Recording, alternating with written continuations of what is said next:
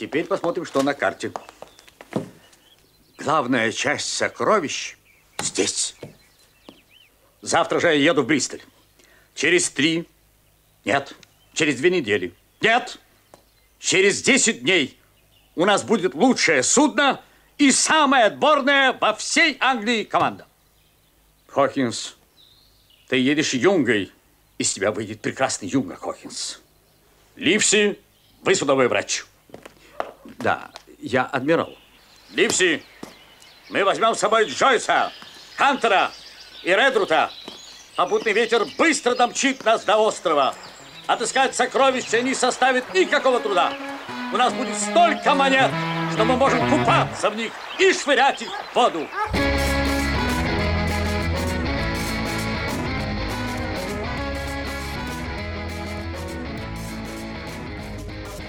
Всем привет, это подкаст «Деньги, Джоули, Драконы». Здравствуйте. Здравствуйте, Никита. Здравствуйте, Алан. Первый выпуск э, в следующем от 22 году. О чем же он? Чтобы не перегружать наших слушателей всякими затейливыми, замысловатыми историями, мы им расскажем сегодня что-нибудь развлекательное. Развлекательное и приятное. Говорить мы будем сегодня внезапно, как обычно, об острове сокровищ. Вот зачем вы его читали, вот зачем вы приводили какие-то отсылки и примеры, для того, чтобы о нем поговорить вот так вот, во всеуслышание. Ну, это, правда, совпадение. Это совпадение, конечно. Ничего, никакого совпадения. Никита любитель мультика «Остров сокровищ» советского еще, и постоянно делает отсылки на него. А когда мем с э, доктором Ливси стал популярным, Ром, смерть, вот это вот все. Он повторял это тоже регулярно. То есть для него как это третье дыхание, наверное, началось этого мультфильма. Даже не я один, даже куча народа так делает. Э, куча народа, да. Ну, среди моих э, знакомых э, куча материализовалась именно в тебя. И ты, я так понимаю, прочитал еще и первоисточник. Да, я прочитал еще и первоисточник. Причем я, я вообще начал с первоисточника, я не читал. По-моему, Маршака, по-моему, Маршак переводил на русский язык первым, что ли, если не ошибаюсь. А может и нет. Может, его просто считают лучшим переводом. Ну, короче говоря, начал с первоисточника, да. Из-за большого количества морских всяких терминов и старомодных слов, которые использовал Стивенсон для того, чтобы как можно лучше погрузить в эпоху своих читателей, конечно, в эпоху 18 века, особенно в среду моряков, там каких-то и пиратов, читалось это крайне тяжело. Буквально. То есть сегодня неоднократно мы будем от вас слышать абордаж, книпеля, мачта, трюм. Бомб Брамсель. Да, Брамсель. Шпангоут и такелаж. Ну, не без этого. Не без этого. То есть это практически, как вот, не знаю, там по телеку показывают, или перед э, Новым годом раньше выходили «Пираты Карибского моря», или на новогодние праздники смотрели, у нас свои пираты «Острова сокровищ» будут. Ну, в какой-то степени, да, наверное, можно так сказать. Так, так по-новогоднему. Я вот, кстати, не знаю, у всех разные, да, какие-то ассоциации с новогодним каким-то э, развлекательным контентом, если можно так сказать, с каким-то кино или там книжками или чем-то еще. Да кого я обманываю?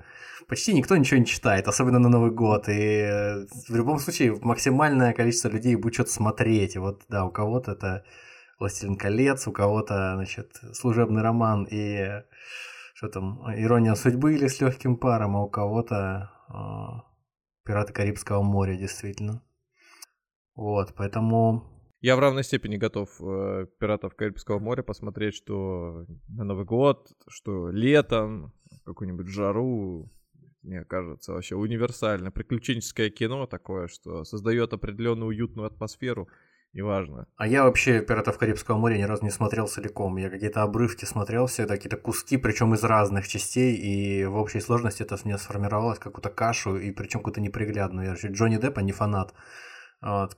Я его считаю просто кривлякой каким-то. Э, и из-за, из-за него, как вот из-за человека, который своим внешним видом, своими кривляниями раздражает сильно, тяжело воспринимать все, что происходит там. Ну, я понимаю, да, что это сказочка, я понимаю, что это такая легкая развлекательная история. Но, может быть, кстати, стоит и хотя бы один посмотреть фильм целиком. Краем глаза. Краем глаза я уже видел. Ладно, э, э, пусть живет спокойно себе Джонни Депп. Столько перенес он не так давно. Столько треволнений и проблем личных, поэтому пускай, пускай себе э, зарабатывает деньги. Ну, отправимся в страну остров сокровищ все-таки, наверное. Поплывем. Ножи. Сейчас, ска- сейчас, сейчас, сейчас сказали бы тебе моряки, что плавает в действительности, а моряки, они ходят, суда тоже ходят. Я, такой, я, я, я такую историю слышал, что плавает только фекалии, а моряки ходят и суда ходят. Ну, будем считать, что я это сказал сегодня в крайний Ой-ой-ой, да-да-да-да-да-да. Это вот такой, да, э, очередной яркий пример э, такого какого-то лингвистической какой-то, не знаю, как назвать, мастурбации лингвистической, которая присуща всяким вот таким вот каким-то замкнутым обществом, типа каких-нибудь шахтеров, каких-нибудь там моряков или еще кого-то, замкнутых мужских групп, которые в тяжелых условиях э, находятся, экстремальных. Ну, будем считать, что это на сегодня у нас такой заключен негласный договор.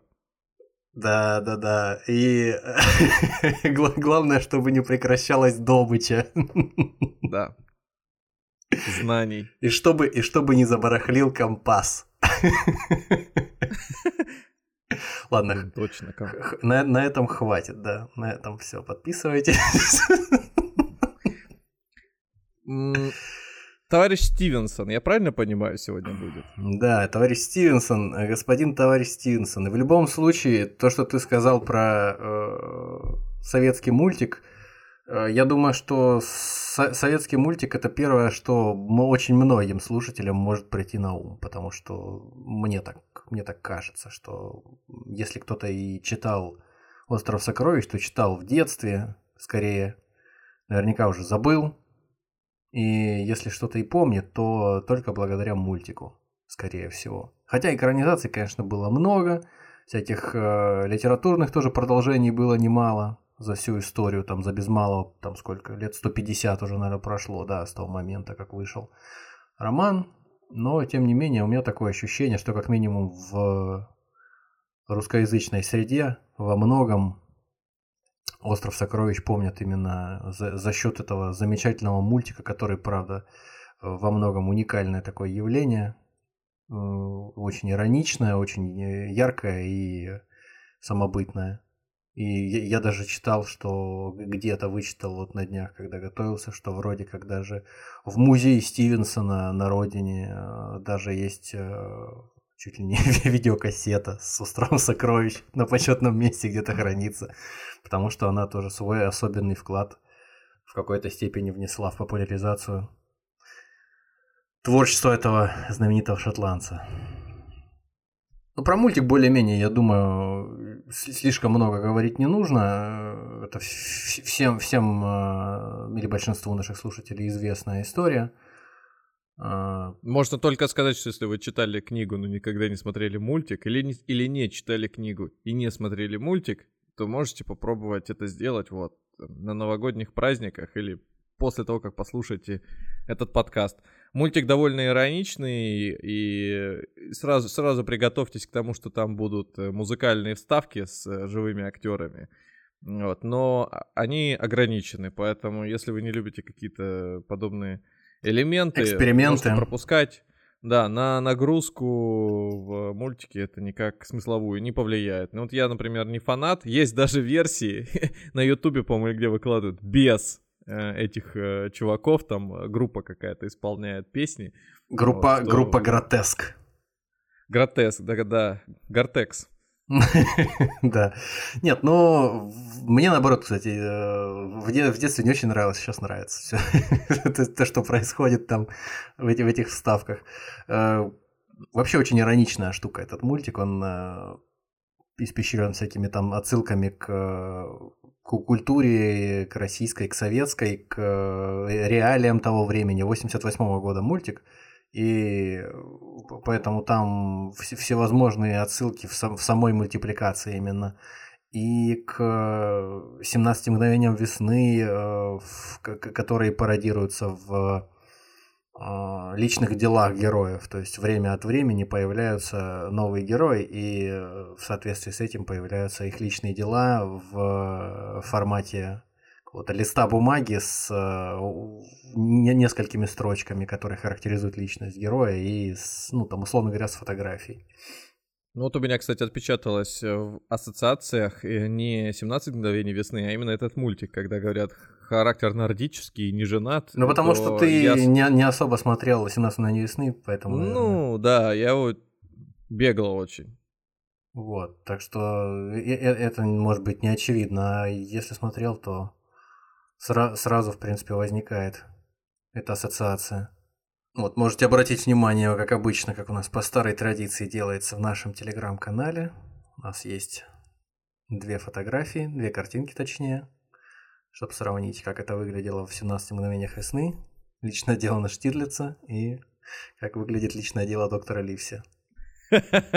Я прям на него смотрю сейчас. Доктор Ливси, здравствуйте. Очень, хороший, веселый человек. Характер общительный, не женат. А, давайте приступим а, к обсуждению книги, потому что если мы сейчас закольцуемся, то можем... Э, э, если мы сейчас э, погрузимся в мультик, то мы оттуда просто не выйдем. У нас петля острова сокровищ этот, поглотит. Не, не, это, я, это мы сейчас, да, естественно, проскользнем. Просто я, поскольку мультик это все-таки первое, мне кажется, за что цепляешься в восприятии в своем, услышав остров сокровищ, ну, во многом, может быть, у кого-то там ассоциации с какими-то голливудскими фильмами, может быть, у кого-то там еще что-то, но в целом, мне кажется, это много-много ассоциаций именно с, именно с этим мультиком. Есть почему-то действительно такая тенденция вот в последнее время, э, в последний, может быть, даже год – перерождение э, действительно этого мультика, причем какая-то мировая популярность э, настигла доктора Ливси как э, так называемого гигачеда, то есть такого уверенного в себе, мощного, такого мускулистого, решительного мужчину, который всегда в хорошем настроении, который всегда весел, всегда на какой-то мажорной ноте. И плюс к тому еще может за себя постоять. В общем, такой э, человек, который э, очень привлекает к, своей, к себе, к своей персоне, какими-то этими чертами. Вот, и люди взялись, э, да, собственно, наверное, не в этом все-таки году, а еще и раньше, люди взялись за фанатский арт какой-то, причем приплетают, э, как правило, к всяким различным фантастическим вселенным, игровым, в том числе героев э, мультика то к Ведьмаку, то к Богу войны, God of War, то к Вархаммеру, то даже к Варкрафту. Все зависит от фантазии. Кому интересно, можете увидеть все это перечисленное в Телеграме. Ну, в описании к э, подкасту у нас есть ссылочка всегда на закрепленный пост, и там, э, ну или на Телеграм, а там закрепленный пост. Это да, да, да, конечно, само собой. Вверху, поэтому вы найдете как раз там. Да, и... точно там же вы найдете и ту самую группу Гротеск, которая исполняет вот эти вот самые люби, любимые тобой мелодии в перерывах между Э, промежутками в э, мультике. А почему они так делают? Потому что почему это все появилось? Потому что времени не хватало, по-моему, бюджета не хватало, и поэтому приходилось э, наоборот, отрисовку. Наоборот. В смысле, не наоборот. Получилось, а наоборот, получилось так, что они заявились, у них, так как в Советском Союзе снималось, насколько я, по крайней мере, помню, то им нужно было выпустить, к примеру, материала на 2 часа, а они сняли на час 30 и у них э, повествование сюжета, ну, и рисовка уместилась за более короткий срок. То есть, э, ну, тай тайминг, вернее. И а надо было именно два часа сделать, то есть не, нельзя было короче никак. Ну, материал готов. А по смыслу там нечего было добавить уже, поэтому они решили снять вот такие вот э, музыкальные клипы, которые запихнули просто туда. Причем они настолько бюджетно были сняты, что, ну, наверное, кто-то даже сможет узнать локацию, где это происходило. Насколько я знаю, оно происходило в парке Останкино, рядом с телебашней. Поэтому вот, собственно, вот так вот э, вышли создатели мультика из сложного положения. Бабки-то заплачены за хронометраж. Ну, видишь, у меня не, несколько другая информация. Ну, ладно, поедем дальше. А сам доктор Ливси тоже, который, вот, о, о котором мы сейчас только что говорили, как о персонаже, попавшем и в кучу роликов на Ютубе, и в всякие там треды на Reddit, еще где угодно, особенно вот тот момент, когда он с доктором, вернее, когда он со Сквайром Трелани и с Джимом в профиль идут куда-то бесконечно, куда, куда неважно они идут, главное, что идут они под э, какой-то с большим перегрузом музыку и э, постоянно меняют локацию, они то через какую-то выжженную ядерной войной территорию идут, то через какие-то джунгли, еще там через чего-то. Вот. В общем, очень э, популярная такая история. А как выяснилось из интервью с, с самим создателем мультика, э, не на пустом месте возник доктор. Был такой драматург Леонид Слуцкий, не путать с другим Слуцким. Здоровенный широкоплечий детина с лошадиным оскалом, зубов, как выразился режиссер, 60 вместо 32, улыбается всегда – вот, то есть это такой человек, который прям вот фактически целиком срисован в э, Доктора Ливсе. За что ему, конечно, спасибо отдельное. Вот еще интересный момент в, в мультике связан с тем, что практически, да не практически, фактически, в мультике ни одной женщины нет. Вот вообще. В тех вставках, которые э, с живыми актерами, там, да, там аэробикой занимаются какие-то дамы, вот. Это, кстати, тоже такие отсылки на э, современную культуру тогдашнюю, там аэробика появилась в позднем Советском Союзе, видимо, просто хотя бы на горизонте какая-то. Вот. Э, потом что-то, какие-то еще там у них зарисовки были, но в самом мультике ни одной женщины нет.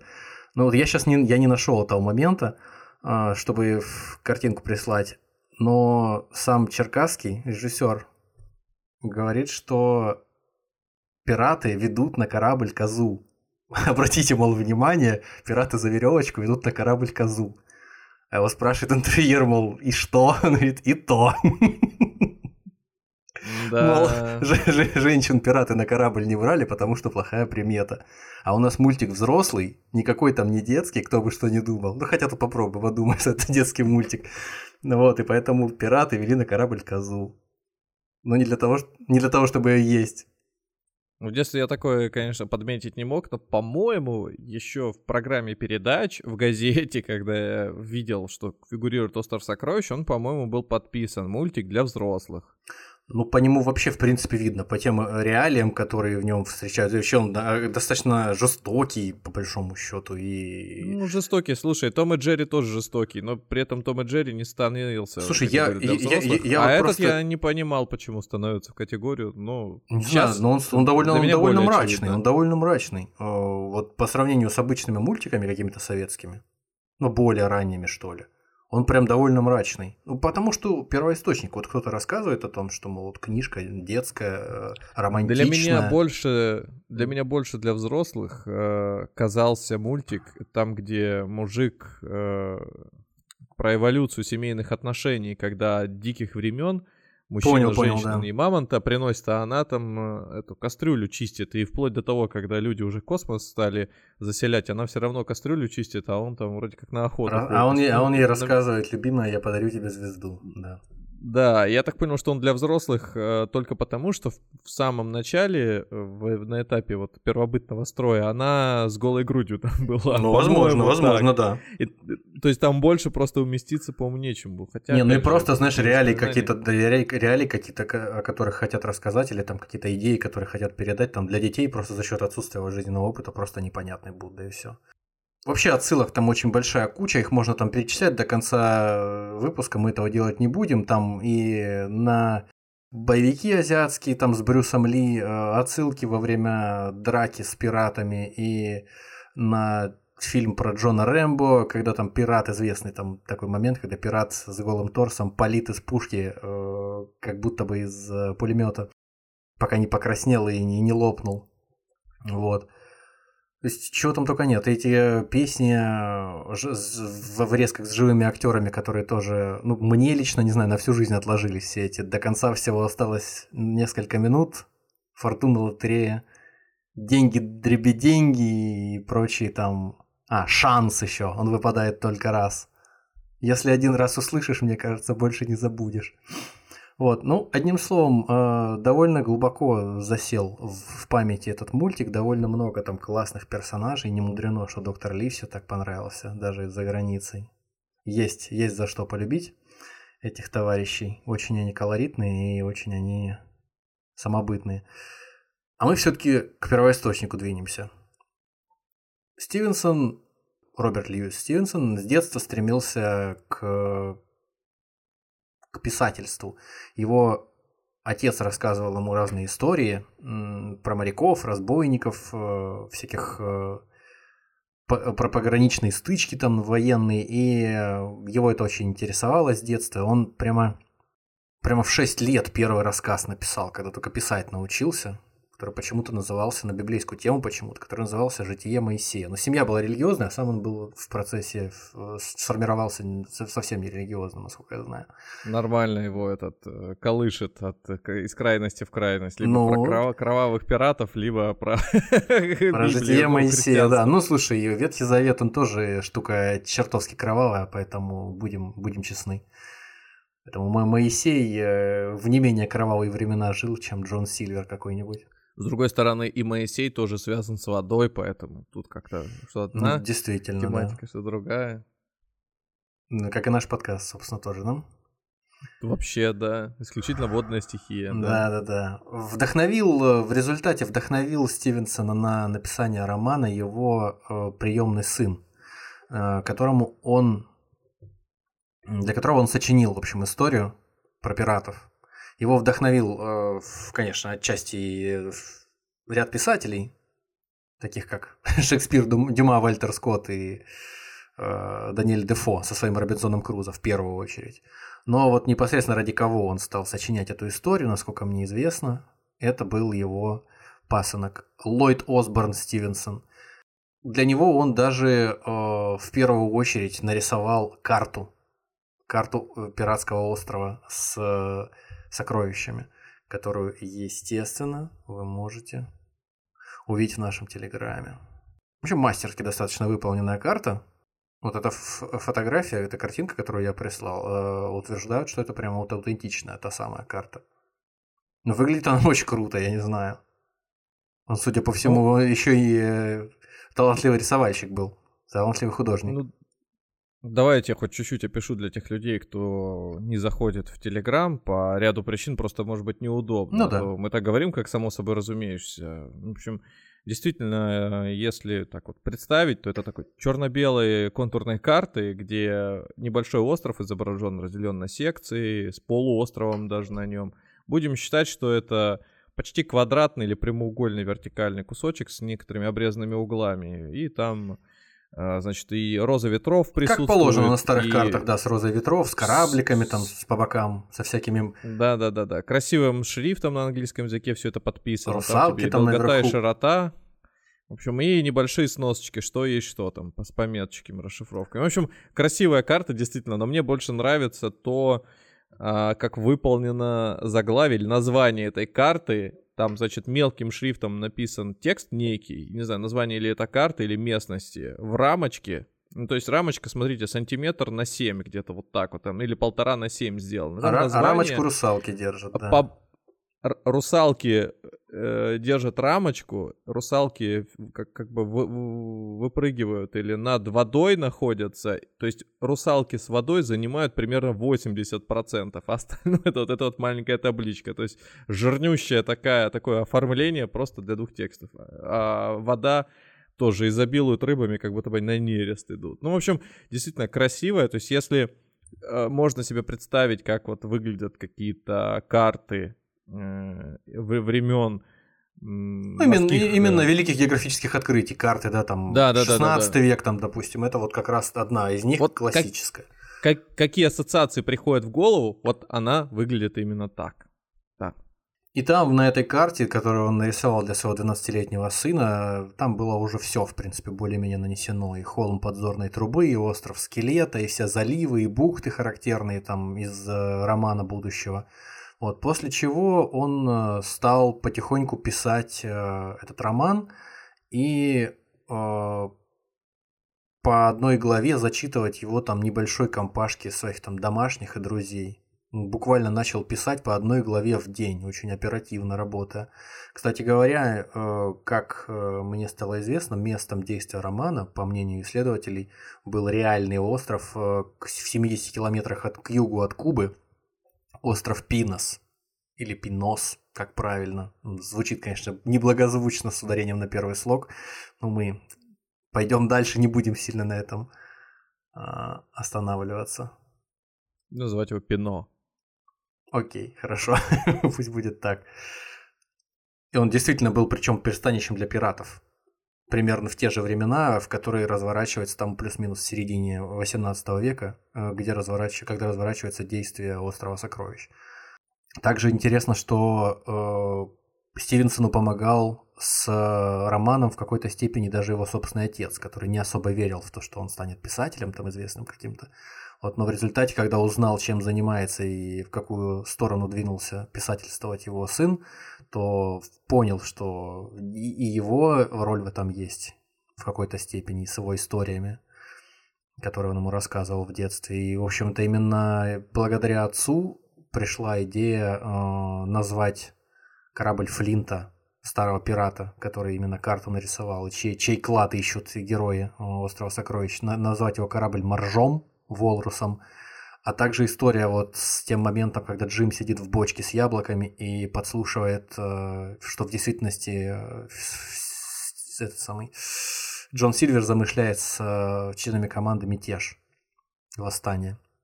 Значит, какие-то моменты прям благодаря отцу появились.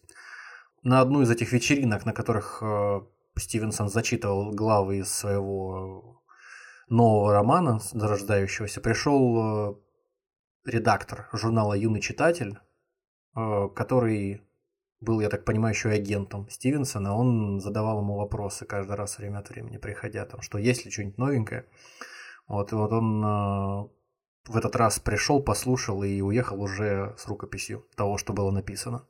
В результате напечатали в этом юном читателе а, «Остров сокровищ», который тогда еще назывался не «Островом сокровищ», а «Морским поваром», что прозрачно намекает нам, какую роль играет э, там Джон Сильвер, который в романе устроился на корабль, отправляющийся за сокровищами морским поваром как раз-таки. Вот. И за этот роман изначально, за его первое издание, Стивенсон получил 34 фунта, 7 шиллингов и 6 пенсов. То есть пример, сколько, примерно, ну, примерно 200 тысяч рублей по нашим временам, 2000 фунтов, там, ну, вот что-то, что такое, плюс-минус. А, ну, в общем, все. А потом уже только, когда произошло новое издание, а, вот только тогда уже с, новыми а, иллюстрациями за авторством Жоржа Ру, а, который прославился сотрудничеством с Дюма, роман стал действительно популярен. Ну, в общем, красиво подать его нужно было, видимо, еще. Тогда уже пошли э, тысячи экземпляров, 75 тысяч э, было продано при новом переиздании этого романа, 75 тысяч экземпляров. А, и роман действительно поправил финансовое положение писателя. Вот, и он уже действительно мог себя называть после этого состоявшимся романистом. Ну, собственно, давайте к сюжету перейдем. Может быть, кто-то есть наверняка среди наших читателей кто-то, кто смутно себе представляет, что вообще происходит в «Острове сокровищ». Всякое бывает.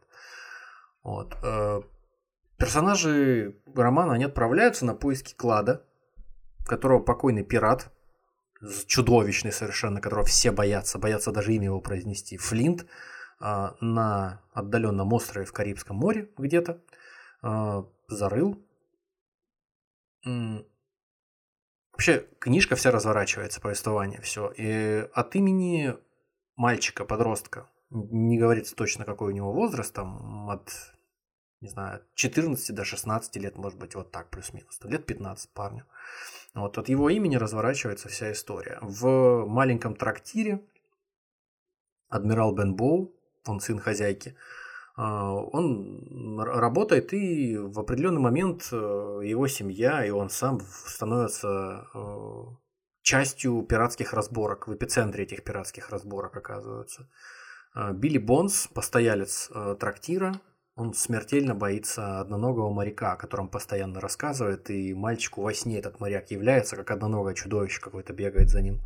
В общем, рано или поздно пираты находят Билли Бонса, начинается череда различных событий, в результате Билли Бонс умирает, пираты разносят в клочья в поисках карты трактир, Э, Хокинсов, и Джим еле-еле успевает э, удрать к приходящему время от времени обедать э, в этот трактир.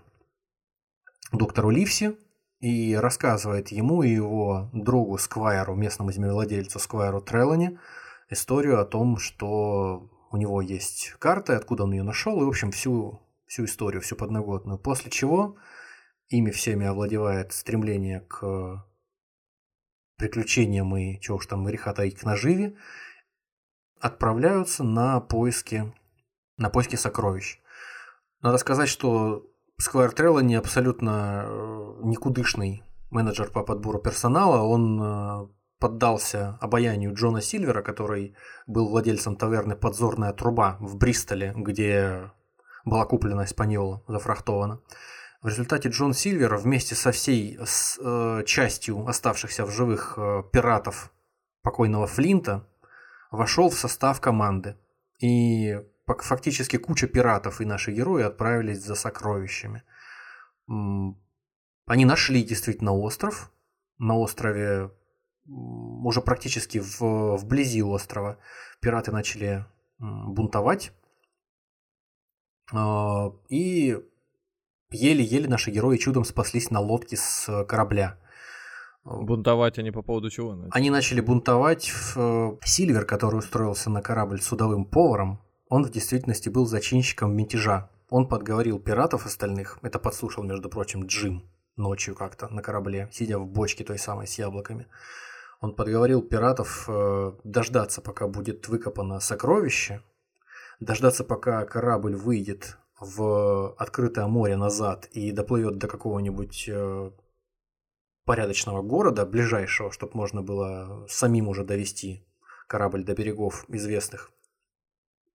И по, вот после этого, в преддверии уже э, захода в порт, перерезать всех э, лишних людей, предложил Сильвер. То есть э, Сквайра, доктора и капитана Смолита вместе с э, Джимом Хокинсом а самим жить как короли и одеваться в шелках.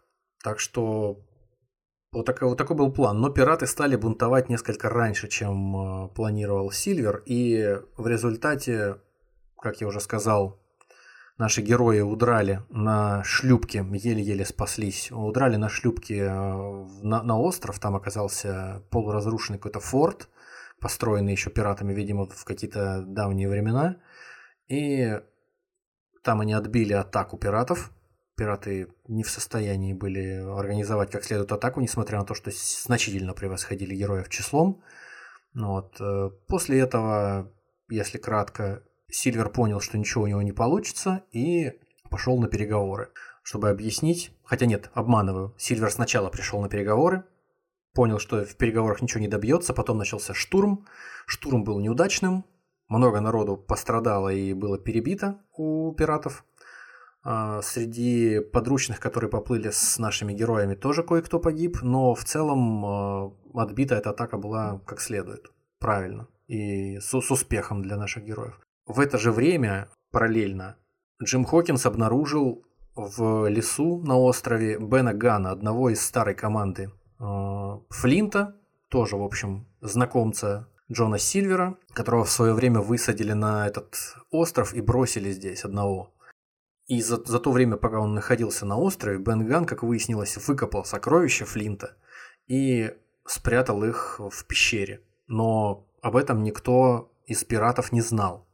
Поэтому, когда Сильвер в результате э, обговорил условия своей почетной сдачи с э, доктором Ливси, он более-менее уже представлял себе, что его там ждет на месте сокровищ, хотя карта у него была получена, карта у него была в руках.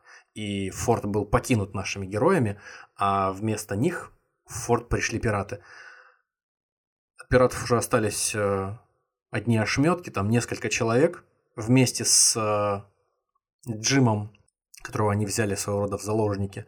Они пошли искать сокровища, естественно, нашли только пустую яму, ну и после этого э, попали в засаду героев, доктора Ливси и не, нескольких э, подручных Сквайра. Кто-то был перебит, трое всего остались, а Джон Сильвер сдался э, хорошим парням. В результате Трое этих э, последних пиратов остались на острове, были в конце концов оставлены на острове с запасом пороха, с ружьями, с неким количеством еды и еще там некими необходимыми вещами. Герои вынесли э, из клада Флинт, там безумное количество совершенно денег, мы к этому еще позже вернемся. Они вынесли только золотые монеты, и то не все, но все равно там совершенно огромное количество. Вынесли на корабль, загрузились вместе с э, Сильвером и отправились в Освояси. Сильвер, правда, в одном из портов, э, не дожидаясь милости от судьбы, не будучи уверенным, что его не повесят за предательство, забрал с собой небольшой мешочек с монетами и удрал. Все были только счастливы этому. Э, они забрали с собой Бена Гана за его помощь. И в целом, как они говорят со слов Джима, разделили деньги по справедливости. Вот так и заканчивается история, если, если более-менее коротко. Я пока слушал тебя, думал о том, что почти каждая фамилия, о которой ты, которую ты упоминаешь, она чуть ли не дословно переводится. И думаю, может быть, это прозвище или, ну, реально так подобрано, потому что даже Флинт... Да, да, да, Кре- кремень, кремень, да. Да-да-да, крутой мужик, которого не хотят упоминать. Кремень. Ну да, Бен Ган, Джон Сильвер, да-да-да-да, отлично, отлично. А этот, Хопкинс, это какой-то Надё, Надё, Надежкин или Надежин. Не, он не Хопкинс, он Хокинс. Хоккинс. А, Хокин, Хокин, Хопкин, а, да, Хопкинс и другой, Хокинс, подожди, а Хок, Хок, Хок, Хог, знаю, а Хок. Ну, не, не будем сову на глобус натягивать, но некоторые герои действительно с говорящими фамилиями ну, или с говорящими прозвищами, я согласен. Сильвер тоже, все очевидно. Безусловно, конечно. А, что-то еще хотел сказать. Ну, в принципе, все, да? Подписываемся. Да. Нет. 50 минут, кстати, отлично. Да, да, да, да, да.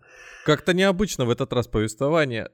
Мы чаще шли прям по хронологии книжки, что вообще происходило, а сейчас вы как-то так лихо Раз, раз, сокровище, значит, клад, лопатами, кто-то кого-то убить, все, победа. Нет, ну, сейчас только самое начало произойдет всего, о чем я говорить собираюсь. А. Ага. А, во-первых, до работы сейчас только доехали, машину паркуют. Ну, будем надеяться, что 4 числа на работу немногих поволокли обстоятельства. Так, а люди могут слушать это уже и в июне. Согласен, согласен. Или через 10 лет, да, я согласен, понимаю. Ну, конечно. Ну, так или иначе, когда вы нас не слушали, да, это еще не все. А, Или на обломках цивилизации, когда какой-нибудь... Верно, Fallout, вер, верно, да. Рядом радиоробот летает, и ты такой слушаешь. Ну, не будем торопить события. Будем надеяться, что не на нашей памяти.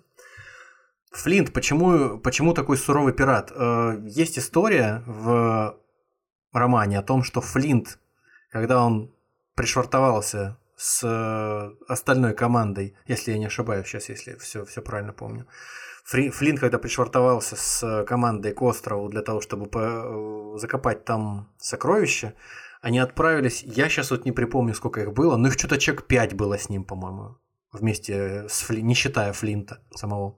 Ну, Бенган, я так понимаю. Они да? уплыли на остров, Бенган, по-моему, в другое время там остался, э, на острове Мгм. оставлен был.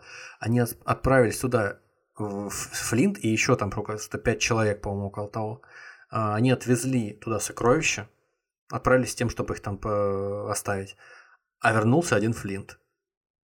Сокровища м, на острове закопали. И не только сокровища. То есть э, каким-то образом Флинт расправился со всей этой бандой народу. То есть все пираты, все неробкого десятка, ясно, муж- мужики, ну, как минимум, взрослые, решительные а, бандиты, которые способны за себя постоять, очевидно. Вот, каким-то образом он всех порешил. А одного даже сделал э, указателем для своих сокровищ, не стал его хоронить, и он там лежал даже тогда, когда наши герои приехали за сокровищами в виде скелета, указывающего пальцем куда-то там рукой на, в то направление, в котором нужно было двигаться.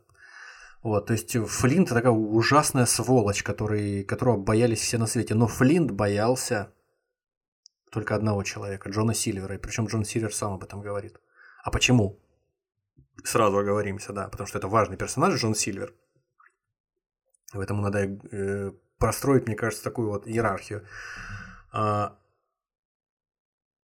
Сильвер был на корабле у Флинта квартирмейстером э, на, на Волрусе, на Марже.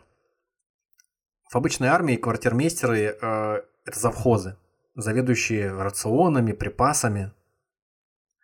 А на флоте у него другие обязанности, по крайней мере, в те времена были.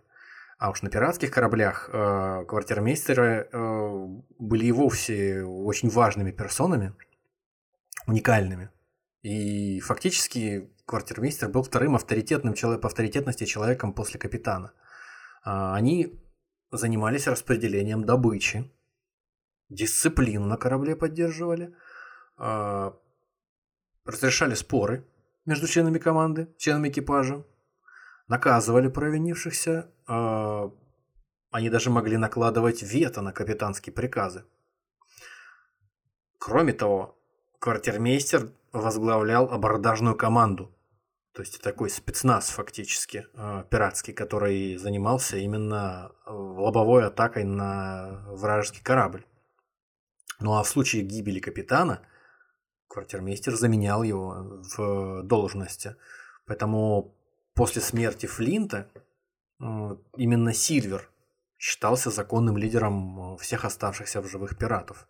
Естественно, Флинт его, если уж и не боялся, то побаивался, и действительно это был человек серьезный, которого уважали, уважали и подчинялись ему от, от- отъявленные головорезы. А вот э, само слово э, квартирмейстер, ты говоришь, он же квотер, как четверть, да? Или...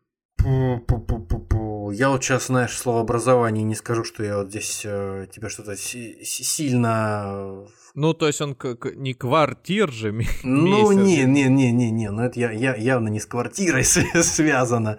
Я, я- я думаю, что мы, мы это опустим. Просто, ну, я, не задавался этим вопросом, к сожалению. Так или иначе, это был важный человек, несмотря на то, что в плавании, именно которое осуществлялось в острове Сокровищ, он и в ту, и в обратную сторону плыл, работая а, корабельным коком.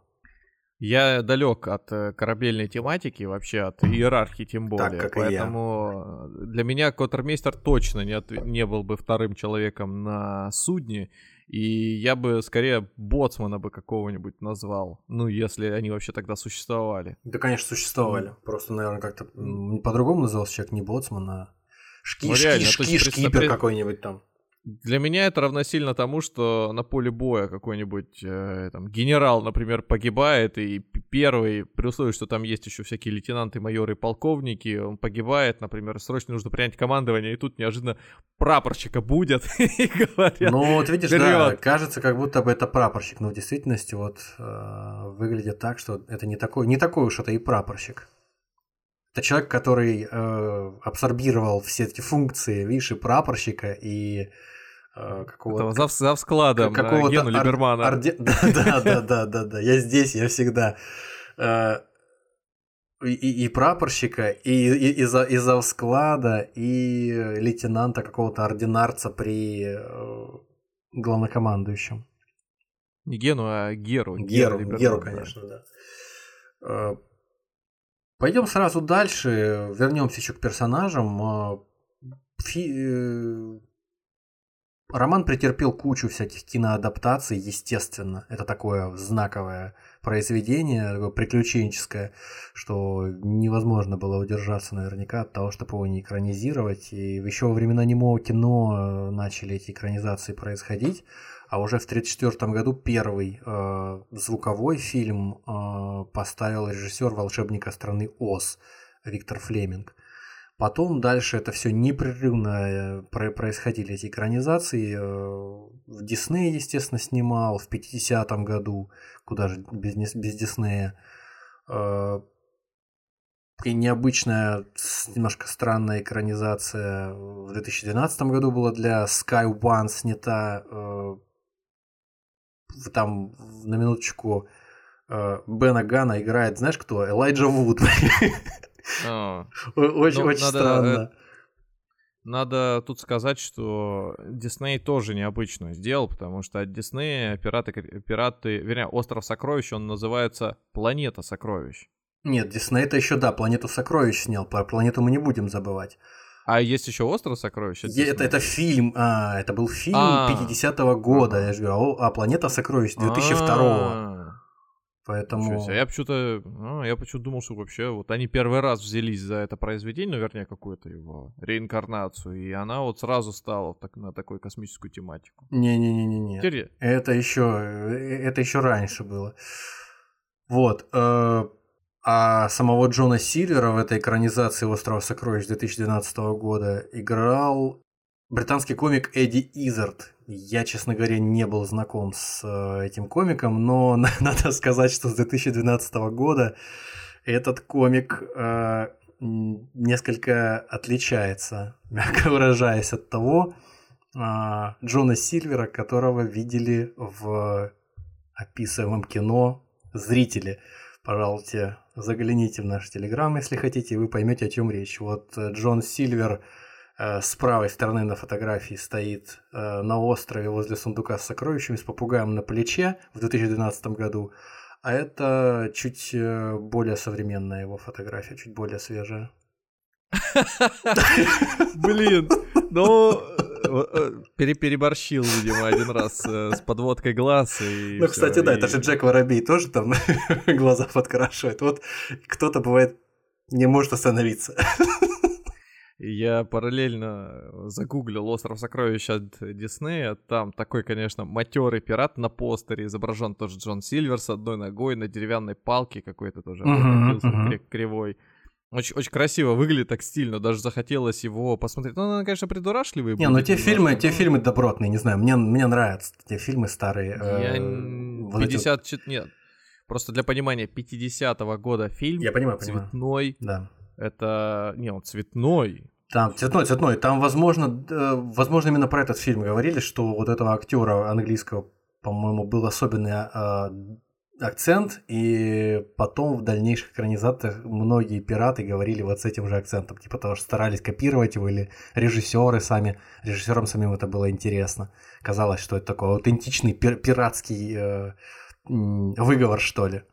Вот, именно Мгм. по- по- по-английски, когда говорят, это, это видно. Ну, естественно, хотя не естественно лично для меня, потому что я не смотрел «Черные паруса» сериал, который мы уже упоминали в контексте там какого-то другого выпуска. Там э, в 2014 году вышел, и уже несколько сезонов, э, я не знаю, может он закончился даже уже этот сериал. Так вот, там э, фигурирует и капитан Флинт, и, и Волрус этот корабль Флинта, Морж, и Сильвер молодые, в молодые годы, и Билли Бонс, и еще не слепой э, Пью. Это вот именно там э, происходит вот этот э, знаменитый, знаменитая тор- торговля картинами, о которой мы с тобой говорили уже и нашим слушателям Мгм. рассказывали, где пират смотрит на э, какую-то мазню и на похожую на эту мазню, на реальную картину первоисточник, и не, помина... не, не понимает, в чем дело, почему э, какой-то значит, э, действительно ценитель искусства э, не, не- согласен поверить в то, что они имеют одну и ту же цену. Это абсолютно идентичные картины. Ну, там под, подпись дает понять, о чем речь. Фрукт, фрукт. цветок, цветок. Там. И всё. Грудь, грудь, грудь. Да, сиська, сиська, говорит он в переводе. Вот. Так что, как выясняется, черные паруса. Я думал, это просто фильм про пиратов, честно говоря. Я не думал, что он имеет отношение вот к персонажам э, Острова сокровищ. Однако вот, вот как-то так. Ну и, конечно же, планета сокровищ. Планета сокровищ почему-то, как выясняется, э, это вот, знаешь, как у меня такой guilty pleasure, один из любимых фильмов таких вот категорий Б или даже, не знаю, С, это «Поле битвы Земля», э, где там на Землю э, спустились, атаковали и захватили инопланетяне.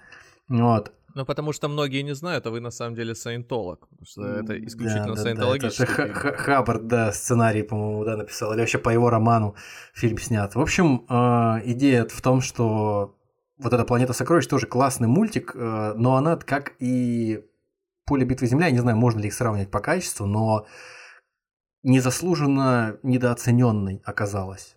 То есть э, в прокате как-то провалилась, э, и как будто бы даже Дисней предпочитают не вспоминать о том, что у них был такой мультик. Он там в каких-то списках золотых, серебряных, платиновых не значится. Однако такая не- неож- неожиданная совершенно трактовка э, острова сокровищ. Там переносится вся эта история в космос, во-первых. Во-вторых, в космосе там летают корабли, э, такие, как это называется вообще этот стиль, можно называть в какой-то степени. Если бы это не было наполнено какими-то современными технологиями, то можно было бы назвать, наверное, ретрофутуризм. Там что-то с- есть, с одной э, стороны мор- напоминает, с одной стороны что-то напоминает викторианскую эпоху, а с другой стороны, наоборот, передовые какие-то э, импланты у этого, у Джона Сильвера вообще рука электронная какая-то там и нога тоже на каких-то гидроцилиндрах там движется. Ну, кстати, вот я только сейчас подумал, что э, разговор про планету сокровищ очень хорошо, вернее, под разговор очень подходит наш логотип, где у нас кораблик-то летит. Вот, вот, вот, именно, космосу. именно вот примерно так, как на планете сокровищ, так все есть. У них там вот такие паруса именно из парусины, и в то же время какие-то двигатели странные там, и такие вот корабли настоящие, которые, там, условно говоря, из 17 века, из 18 а, они летают у них в космосе. Там черные дыры в- облетают, э, какие-то доски для серфинга тоже там с, с реактивными двигателями.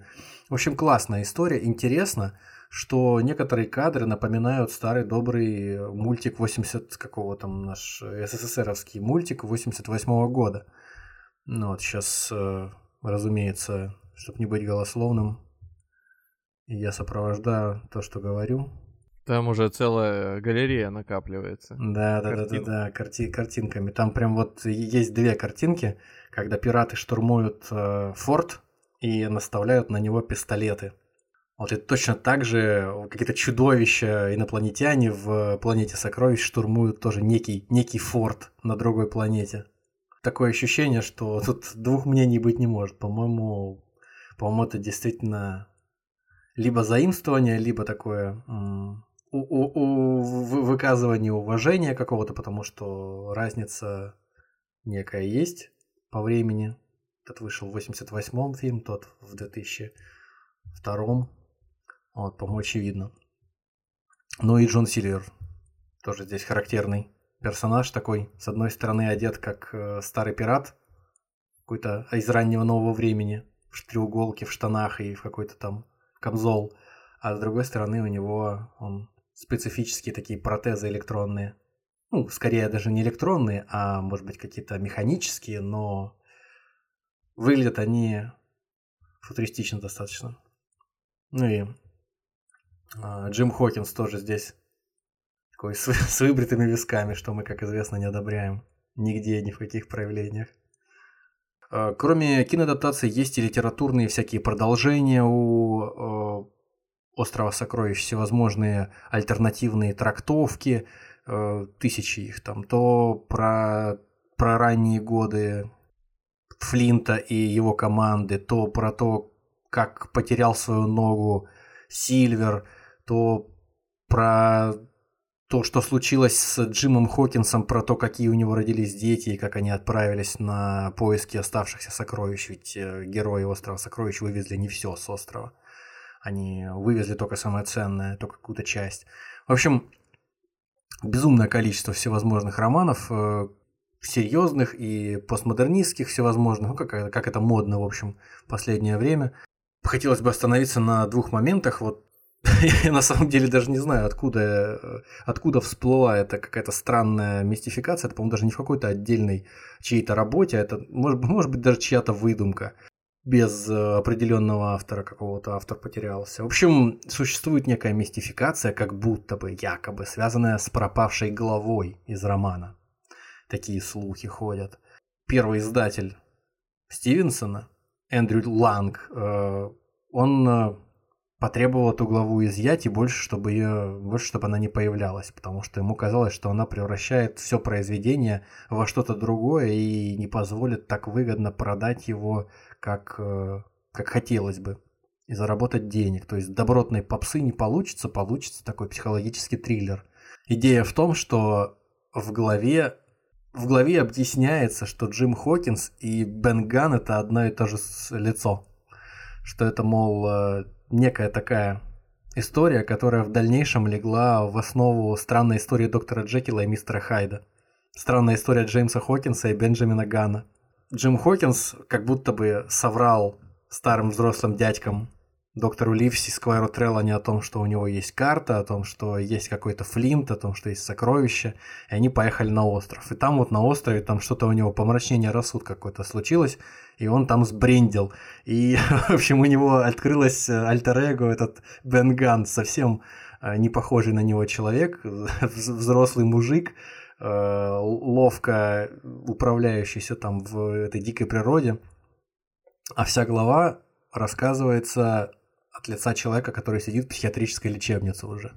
Ну, выглядит это очень сомнительно, поэтому я не буду воспринимать это всерьез, просто мне хотелось, чтобы наши слушатели тоже знали, что есть вот, есть вот такая байка, забавная достаточно. Но есть и не байка, есть... Э, вообще у нас, как известно, в России любители конспирологии обитают в, больш... в, в больших количествах. Ну, мы говорим о русском писателе сейчас, и поэтому мы, конечно, они везде обитают, но и в России не исключение.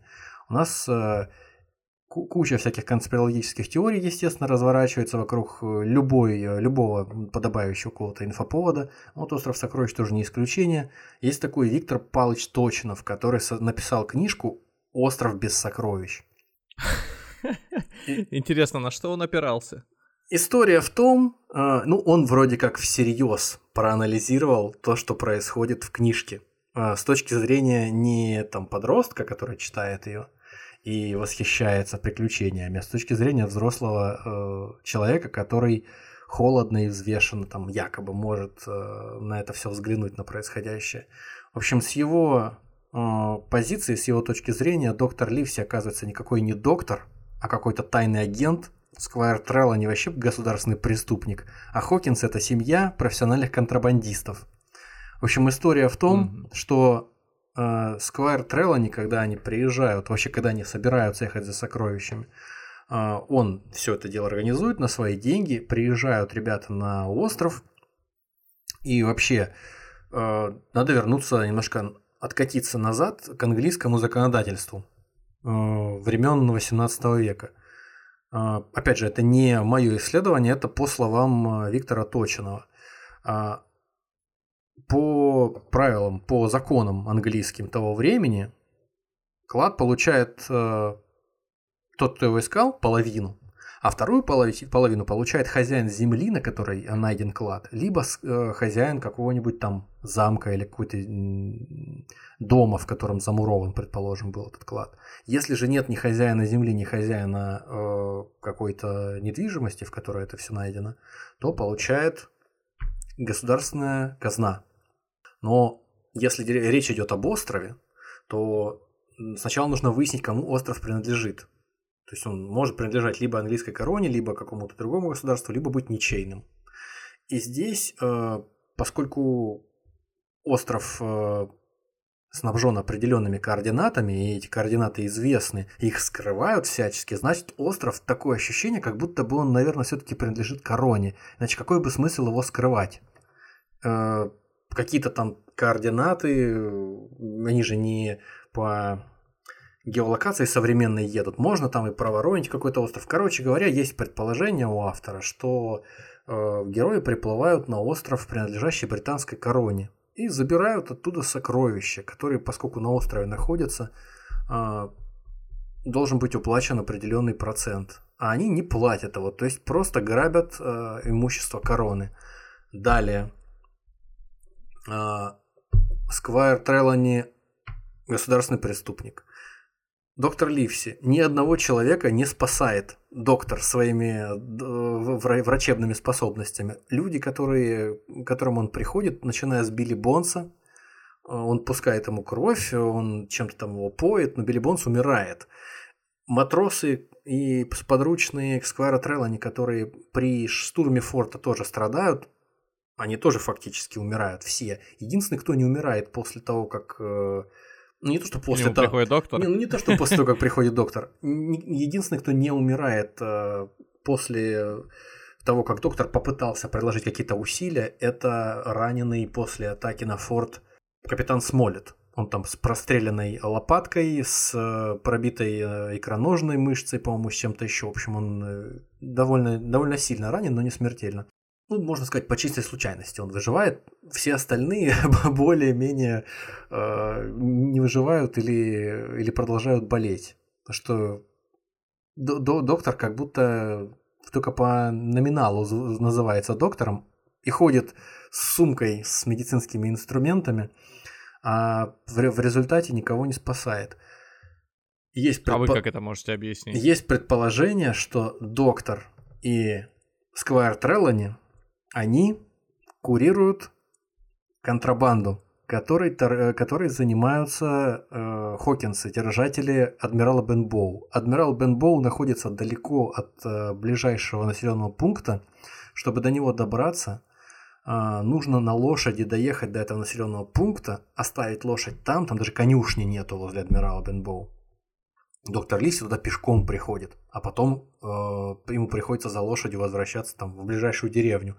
И плюс к тому, адмирал Бенбоу, несмотря на то, что это трактир, его с улицы не видно совершенно. Его не видно, он за холмом как бы находится. И поэтому сказать, что он процветающее какое-то место, ну как-то странно. То есть это прям вот такое забытое богом место. Зато э, возле бухты он находится практически в непосредственной близости возле воды когда пираты в результате удирали, когда за ними э, гнались пришедшие на помощь Хокинсам доктор Ливси и его помощники вооруженные, и плюс к тому еще таможенные э, чиновники. Пираты удрали максимально быстро, сели на корабль и уплыли. То есть это буквально в, в непосредственной близости от воды находится место. Есть предположение, что доктор Ливси никакой не доктор, поскольку он находится в сговоре с Сквайром Треллани, он просто пользуется своими э, возможностями такого э, человека знатного сословия для того, чтобы под благовидным предлогом... О, а, он, он же, кстати, еще и судья. Это в мультике mm-hmm. не говорится, а в книжке это говорится, что он не только доктор, он еще и мировой судья. И поэтому у него широкие полномочия, они позволяют ему формально везде бывать договоры заверять, э, браки. Да, да, да, да, да. И, значит, он э, может приходить и проверять, все ли в порядке с торговлей контрабандой, которую могут Хокинсы э, продавать. Когда приходит э, слепой Пью в, в, в, в этот адмирал Бенбоу, он, возможно, даже не знает ни про какую карту. Он, возможно, приходит для того, чтобы решить вопросы с э, неподеленными деньгами за контрабанду. Возможно, карты вообще в принципе и нету изначально. А есть только ссоры из-за контрабанды. И когда пираты э, залетают ночью в Адмирал Бенбоу и разносят там все в клочья, Джим говорит, мы разорены. Разорены что? Потому что стулья у них переломали, там и тарелки побили, ерунда. А если они в подвал спустились, предположим, и там рассыпали им чай и перец, и разрезали им какие-нибудь ткани и всякое такое, то есть там сожгли что-нибудь, вот это уже да, это уже невосполнимые потери. Поэтому, когда вся эта история происходит, э, тут как тут сразу оказываются таможенные чиновники, которые после засвидетельствования того, что происходит, в Адмирале Бенбоу уже, когда разбежались все пираты, кого-то убили, а кто-то разбежался, таможенный чиновник сразу отправляется на доклад к Сквайру Треллани и доктору Ливси. А с какой стати? Он что, ему подчиняется, что ли? Нет, не подчиняется абсолютно. Они друг к другу никакого отношения не имеют. А, возможно, он у них на жаловании находится. Жа- э, денег мало платят таможеннику, а у него большие, э, большие полномочия. И поэтому он на что-то закрывает глаза, допустим. Вот. И, в общем, ситуация такая, что Сквайр Треллани и доктор Ливси курируют м, торговлю контрабандой, которой занимаются Хокинсы. А все это дело в результате прикрывается каким-то, какими-то пиратами, какими-то пиратскими э, делишками. Кроме того, когда пираты убегают э, в панике из адмирала Бенбоу, в результате потом разбитый в клочья этот э, адмирал Бенбоу восстанавливается на средства Сквайра Треллани.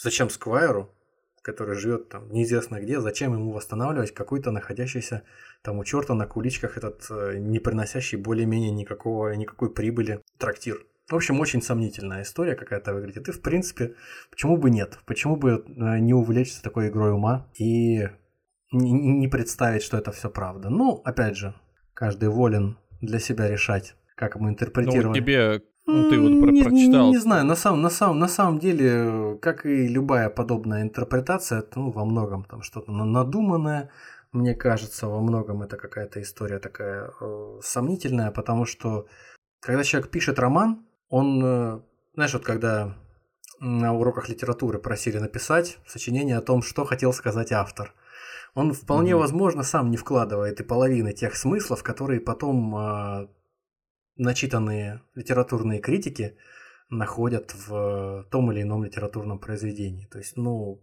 возможно, он просто написал классную историю от души, с вдохновением. Написал историю про пиратов, про какого-то Джима, а, мальчика, про каких-то там этих ме- местных чиновников, которые ему помогают, но он, у него и в мыслях не было никакой конспирологии.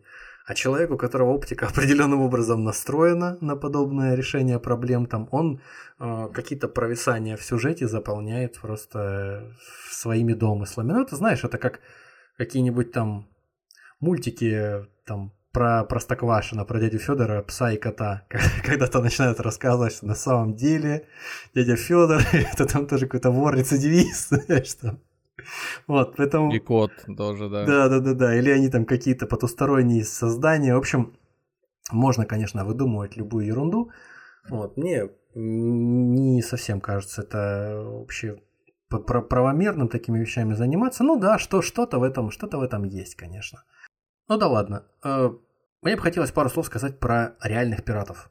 То есть, когда рассказывают про то, что происходит на острове, когда пираты э, выгружаются из э, корабля и начинают атаковать наших героев, чтобы отобрать у них карту, наконец найти сокровища, пираты, конечно, себя показывают как совершенно лишенные всякой иерархии, всякого представления о том, что должно, всякой дисциплины, разнузданных негодяев, которые абсолютно не хотят выполнять никаких э, распоряжений человека, который хоть что-то в чем-то понимает, в том числе и самого Сильвера, которые предпочитают напиваться каждый день в стельку, которые набрасывают с толпой на пре- э, превосходящей по численности на там, ничтожного по количеству противника и не могут ничего с ним сделать. В общем, вот такие вот негодные совершенно товарищи. А, каковы в действительности были пираты? Что о них пишут, что говорят? Ну, Как, каков, был Флинт, о котором с содроганием говорил э, даже Сквайр Треллани, который служил э, в армии, и доктор Ливси его спрашивал о том, знали ли вы, э, слышали ли вы о Флинте. Он говорил, да, это был самый страшный пират своего времени. Э, есть мнение, что Флинт э, списан в какой-то степени с Черной бороды, известного пирата, которого звали на самом деле Эдвард Тич. Многим, наверное, известны эти истории о том, как Черная борода, во-первых, был здоровенным детиной, во-вторых, у него э, была, судя по его имени, черная борода длиной чуть ли не до колен, в которую он во время абордажей вставлял фитили зажженные для своих пистолетов многочисленных, которыми он был вооружен. В его привычке было пить ром, смешанный с порохом. И, в общем, он такой был чудовищный, совершенно инфернальный какой-то пират. Да. И из глаз ядрами, видимо, стрелял. Ну да, да, да, репутация работала на него, конечно. Вот. А, ну и всевозможные истории э, существуют не только про него подобного рода, но и про других пиратов. Такой был еще капитан Эдвард Лоу, а, не менее чудовищный, а, скорее по поступкам своим, чем по внешнему виду. Он однажды взял на абордаж корабль и начал мучить матросов, чтобы выяснить у них, э, где деньги, ради которых корабль взяли. А в конце концов кто-то из матросов под пыткой признался, что корабельщик бросил в море мешок с тысячу песо. В результате Лоу разъярился и набросился на корабельщика, отрезал ему губы, а потом приказал всех вообще перебить всю команду, всех там что-то около 40 человек. Вот, и таких историй куча, но в действительности мы всегда себя так примерно и представляем, да, ну я, например, себя так всегда и представлял, что если пираты вот какие-то такие там, да, 17-18 века, это какие-то прям вот отморозки совершенные, которые, не считаясь с потерями, там набрасываются на корабли, как волки, лишь бы урвать там себе чего-то и прям вот с особой жестокостью орудуют. А вот так, если задуматься, то, может быть, в действительности этого и не было. Потому что вот, есть у пиратов корабль. Корабль все-таки дело дорогущее. Если сейчас вот э, закрывшие глаза наброситься на кого попало, на какой попало корабль и попытаться его ограбить, могут пробить тебя, потопить этот корабль. Вопрос вообще посреди моря, просто все умрете и все, никто вас не спасет. Да и сами пираты, что они, дураки что ли, э, чтобы набрасываться просто так на всех подряд, рисковать своей жизнью и подвергать себя неоправданному риску. Они же хотят, наверное, денег заработать, э, награбить и насладиться жизнью, пожить, как э, им кажется, здорово там. А, красиво одеться, там отдохнуть, расслабиться, выпить. Вот, э, может быть, себе там какой-нибудь дом купить в результате. И поэтому есть предположение, что эти слухи о жестокости чудовищной распускали сами пираты.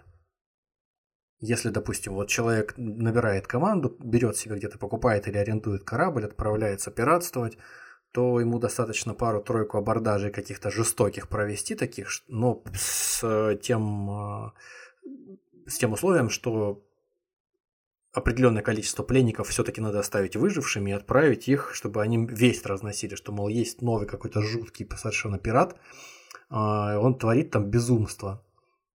После чего можно спокойно уже приходить куда-нибудь в какой-нибудь порт, городишко в какой-нибудь там в Карибском море и отправлять парламентеров. Типа, ребята, я такой-то, вы обо мне слыхали. Если хотите, чтобы никто не пострадал, просто оставляйте такое количество денег вот в таком-то месте. Я забираю и уплываю. Все, окей, мы вас поняли, господин пират. Все. А, то есть малой кровью просто, чтобы обойтись, чтобы издержки снизить. Вполне вероятно, что так и было. Ну а там, конечно, кто знает. Размеры клада старого покойного Флинта. Мы говорили о том, что клад был огромен. По, по, не только по объему, но и по ценности по своей. Я сейчас сразу сундук представляю, большой. Ну, сундук, сундук это мало, сундук это мало. Там целые россыпи, как вот в пещере Алибабы у них фактически были. А, Джим Хокинс описывает, что там были кучи монет и золотых слитков. Английские, французские, испанские, португальские, гинеи, луидоры, дублоны, двойные гинеи, цехины, монеты с изображением всех европейских королей за последние сто лет. Восточные монеты с изображением каких-то пучков веревок, ну, видимо, там какая-то арабская история, арабский шрифт, э, с отверстиями посередине, которые можно было носить на шее. Все перечисленные монеты золотые. А, там были и серебряные, но они на них внимания не обращали, потому что у них не было недостаточное количество людей, ни кораблей, чтобы все это дело загрузить. А закапывали вот те самые пять человек, которые с ним были, и он сам? Ну, возможно, что это сокровище целиком закопали не за один раз. Возможно, когда вот последних пять человек он замочил сам этот Флинт, возможно, они только последнюю часть сокровища э, закопали, я не знаю. Вот, но Факт состоит в том, что сокровище действительно огромное, и в пересчете на деньги это было 700 тысяч фунтов стерлингов. Так, так, так, это по нашим сколько? В 18, в 18 веке это была просто космическая сумма. Сильвер рассказывает, в свое время рассказывал еще до плавания Джиму Хокинсу, что э, под началом Эдварда Ингленда А, это, кстати, настоящий реальный исторический пират 18 века. И капитана Флинта.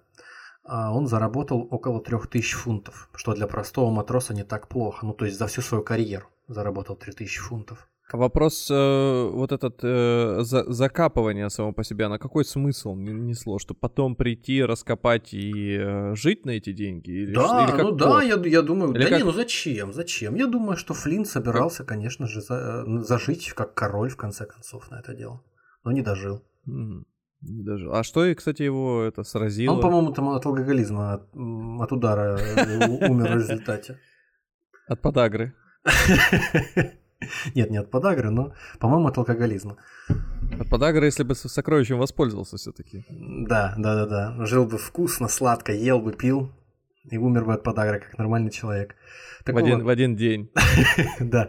В общем, Сильвер э, рассказывает о трех тысячах, около трех тысяч фунтов, которые он смог заработать в эту пиратскую свою карьеру.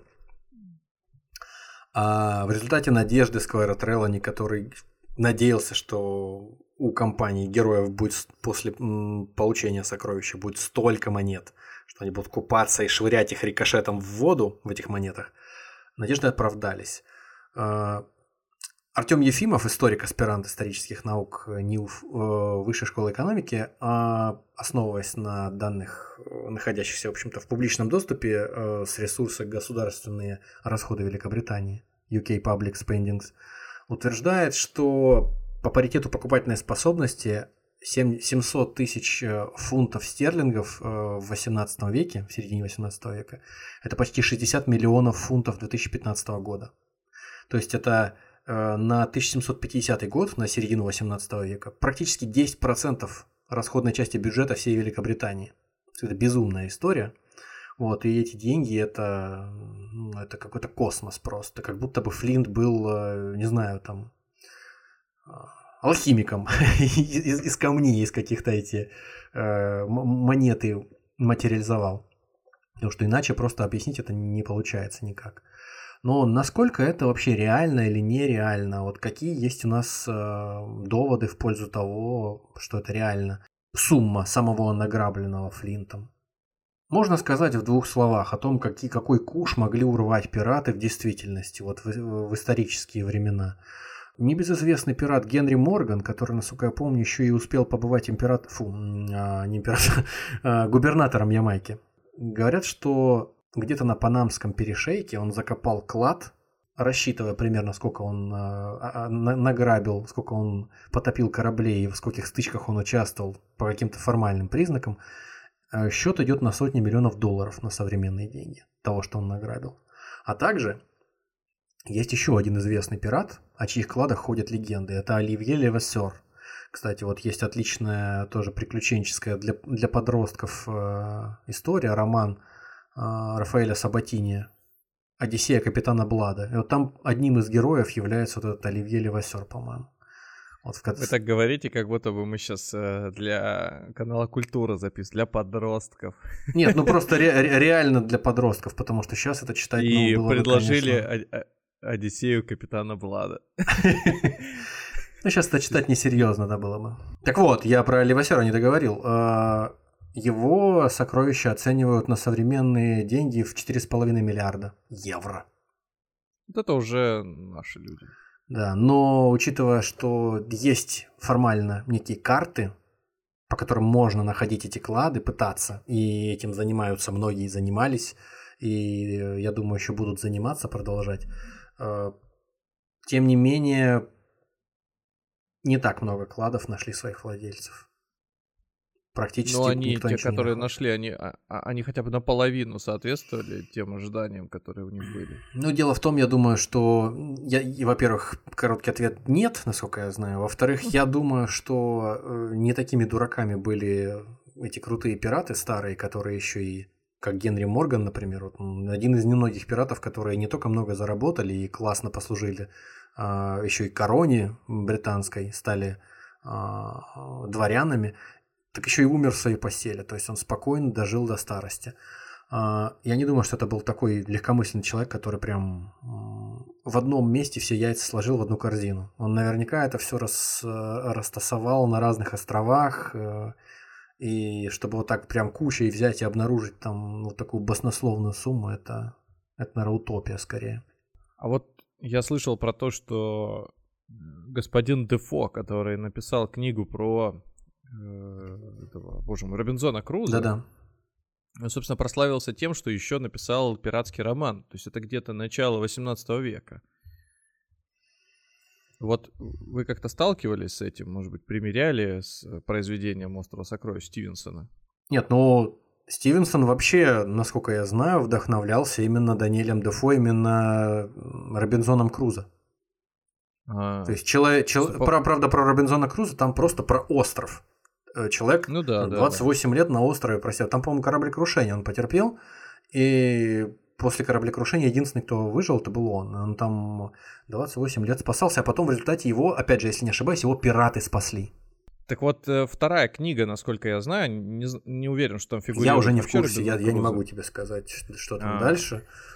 Я вот. просто думал, что, ну, мало ли, может быть, э, какая-то связь есть. Ну, если кто, может быть, знает, э, поделитесь тоже с нами возможно, информацией, возможно. потому что основной образ пиратов, он э, существует именно из произведений Стивенсона. Произведения Стивенсона. Я да? думаю, что То это есть... классический такой, да, классический роман э, приключенческий про пиратов, в первую очередь. Как вот Дракулу про вампиров на, написал, да, Стокер. Мне кажется, вот справедливо. И... Мне кажется, справедливо, да, так говорить. Вот, что это прям такая классика жанра, несмотря на то, что и и кроме него, как я уже называл, и Рафаэль Сабатини тот же самый писал. Вот, кстати, Сабатини... Да не, ну что, Сабатини уже современный а автор, уже в середине 20 века умер, поэтому... Он скорее уже следующее поколение после, а, после Стивенсона. Следующее поколение писателей в этом жанре приключенческом. Ну, напоследок, что я хотел сказать? Напоследок я хотел рассказать о, об о том, насколько распространен мотив острова и какое он влияние оказывает на литературу на протяжении истории а, английской и шире мировой э, литературы, а и в «Острове сокровищ» в частности.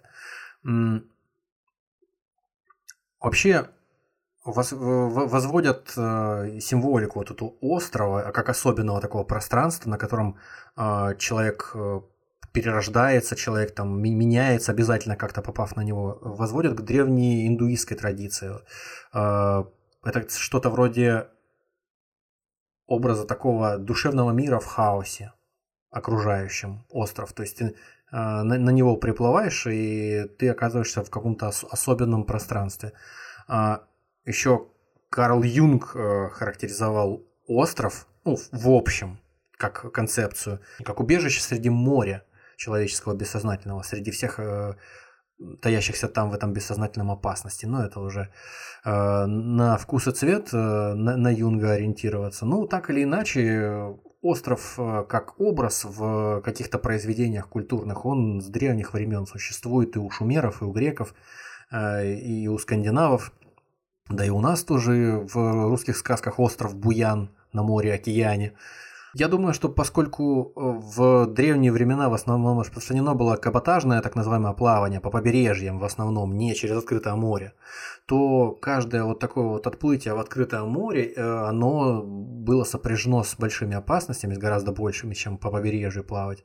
И поэтому, ну, господи, что далеко ходить, Одиссея Гомера это вот как раз вот такое путешествие не по побережьям, а по открытому морю, когда Одиссей попадал на различные острова, и мы знаем, кого он там встречал. Ничего хорошего там с ним не происходило. Там то циклопа найдет, с которым э, не, не, не поладит, то какую-то церцею, эту колдунью, которая позаколдует его э, товарищей в свиней попревращает, или там в кого, в тигров, там во всяких, то какую-то нимфу, которая его заколдует, он у нее там 10 лет просидит, я не помню уже сколько.